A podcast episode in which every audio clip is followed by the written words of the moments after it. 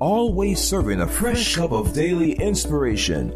Dianna Hobbs. Today's inspiration is to assure you that you have a great destiny. All the events of your life have been woven together by a sovereign God to create the beautiful tapestry of your divine purpose. God indeed has his hand on your life. So there's something special he's up to and he's about to make you an example for his glory. Get ready for all the wonderful things he has in store. Welcome to this your Monday, January 21st. 2019 edition of your Daily Cup of Inspiration podcast. My name is Dianna Hobbs, founder of Empowering Everyday Women Ministries, a 501c3 nonprofit organization. We distribute free resources all around the world to help you grow in your faith and become everything God has destined you to be. I bring you big old smiles and the warmest greetings ever live from Empowering Everyday Women Ministry Studios right here in the city of Buffalo, New New York, it is currently one degree below zero. When I think about how cold it is outside, I am so grateful that I obeyed the Lord when He placed it on my heart to launch the Do Good on Purpose campaign to be a blessing to the homeless. We take it for granted that we can just pull out hats and scarves and warm blankets, shoes and socks. And in temperatures like this in Buffalo, this extreme brutal weather, you have helped us to bless those who need it most. Please continue to sow at empoweringeverydaywomen.com forward slash donate. I know God will bless you for your giving. You're amazing. Every single podcast you hear, it's available for you as a free resource. Stream and download it on iTunes, Google Play, Stitcher.com, your daily cup of inspiration.com, player.fm on my YouTube channel under my name, Dianna Hobbs, D-I-A-N-N-A-H-O-B-B-S. Click that red subscribe button. Turn on those notifications notifications. And every time a podcast is uploaded, you'll be among the first to know. I would love for you to follow me on social media at Twitter, Team Dianna Hobbs, Facebook at Dianna.Hobbs, and Instagram at I am Dianna Hobbs. Let's hop on into this rich Monday word, but first a prayer. God, thank you for your love and kindness that you have shown toward us and for another day just to sit at your feet and to hear a mighty word from you. I pray for the individual that you inspired to press play play, that you will minister to the deep places in them and assure them that your mighty hand rests upon their life. In Jesus' name we thank you. Amen. I remember when our two daughters, Kyla and Kaya, were smaller. They were somewhere between the ages of three and six. And when they were at home, Daily Cup family, they used to do something called playing church. Did you ever like to play church when you were little? Oh my goodness, I loved playing church. I would be my choir. I would raise the offering. I would preach the sermon. I would do the announcements, the whole nine. It was elaborate. But anyway, back to Kyla and Kaya. So the two of them would get dressed up, sometimes in my clothes, set up chairs, and put all their baby dolls in those seats. Then they would have a church service. They would sing and shout hallelujah. And then our daughter Kyla, our oldest, would preach the sermon. She would go on and on. And my husband Kenya and I were absolutely tickled about it. Even though their congregation was made up of Barbies and Cabbage Patch Kids and other random dolls. They were serious about their little church. We still talk about it to this day and laugh about it. But all those years ago, the foundation for their faith was being set. That memory of Kyla and Kaya in their early years was sparked by something I was reading today during my devotion time. Jesus was in Judea teaching on matters of the law to the Pharisees. And according to Matthew 13 and 13 through 5, the word of God says, Then people brought little children to Jesus for him to place his hands on them and pray for them. But the disciples rebuked them. And Jesus said, Let the little children come to me and do not hinder them, for the kingdom of heaven belongs to such as these. Here in this passage, parents wanted Jesus just to touch, bless, and pray for their children. And the word for children here in Matthew is a general word that can indicate children of various ages. But in the book of Mark, he gives us additional insight Israelites by using the Greek word brephos, and that word means infants. So these were little babies still in their mother's arms. And in the disciples' mind, Jesus had more important things to do than to lay hands on babies who had no ability to understand teachings of Jesus. But this assumption was wrong. In Mark chapter 10, verse 14, the Bible says Jesus was angry with the disciples for turning these children away. The wording of the scripture indicates that he was furious with them. After Jesus chided the disciples, not only did the Lord pray fervently over these children and babies, but he also preached a sermon using them as examples of what it takes to enter the kingdom of God. That goes to show you that just because man dismisses you doesn't mean God can't use you. You've got a great destiny. Forget about what others think. What has God said about you? Just as the disciples got it wrong, the prophet Samuel got it wrong too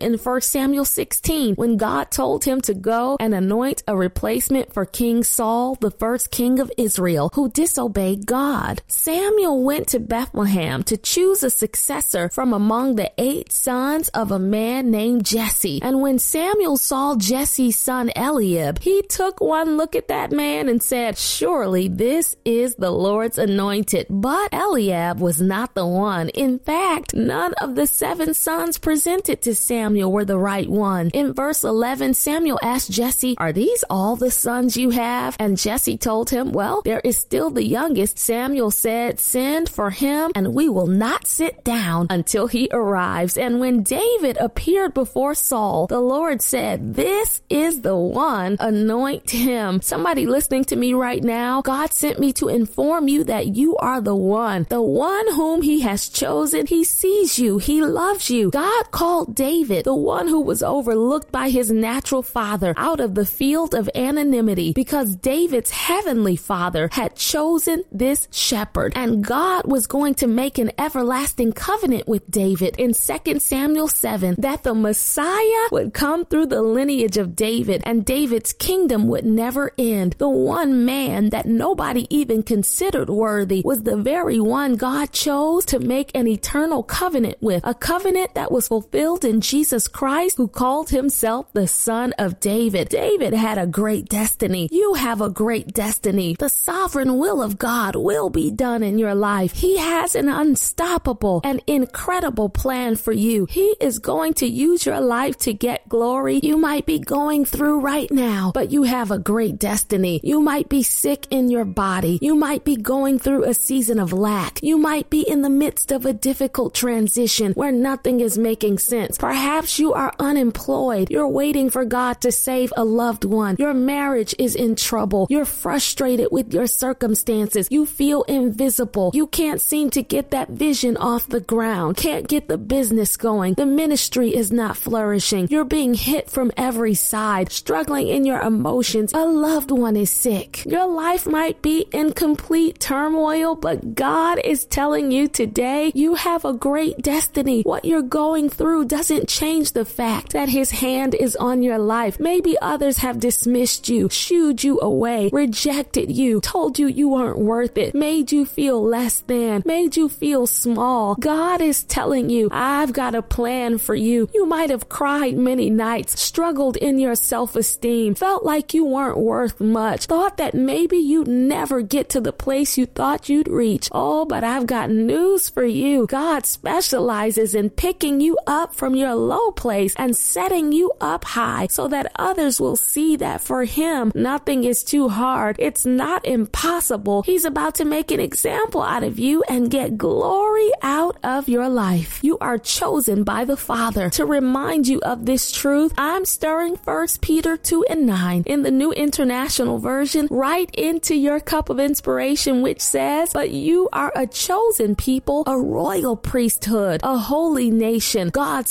special possession, that you may declare the praises of Him who called you out of darkness into His wonderful light. As you drink down the contents of your cup, know who you are. You have a divine inheritance. You have a great destiny. You are a royal child of the King. And God, in His sovereignty, saw to it that you pressed play on this podcast just so He can let you know that He's up to something great in your life, that He delights in you, that you are precious to Him him that your destiny is firmly intact, that he's going to bring you into your place of purpose. You are seen, you are loved, you are known, you are anointed, you are chosen, and you are his. God's glory shall be revealed in you. Now let's pray. God, I pray for this, my sister, this, my brother. Thank you for reminding them that they are chosen and beloved. I praise you that you have prepared their heart today to receive the flood of favor, blessings, and increase that will flow like a mighty stream to their household. In Jesus' name, we are ready to receive all you have in store. Amen. Your Daily Cup of Inspiration podcast has been brought to you by Empowering Everyday Women Ministries, where we help fuel your faith every day. For more information, log on to www.diannahobbs.com.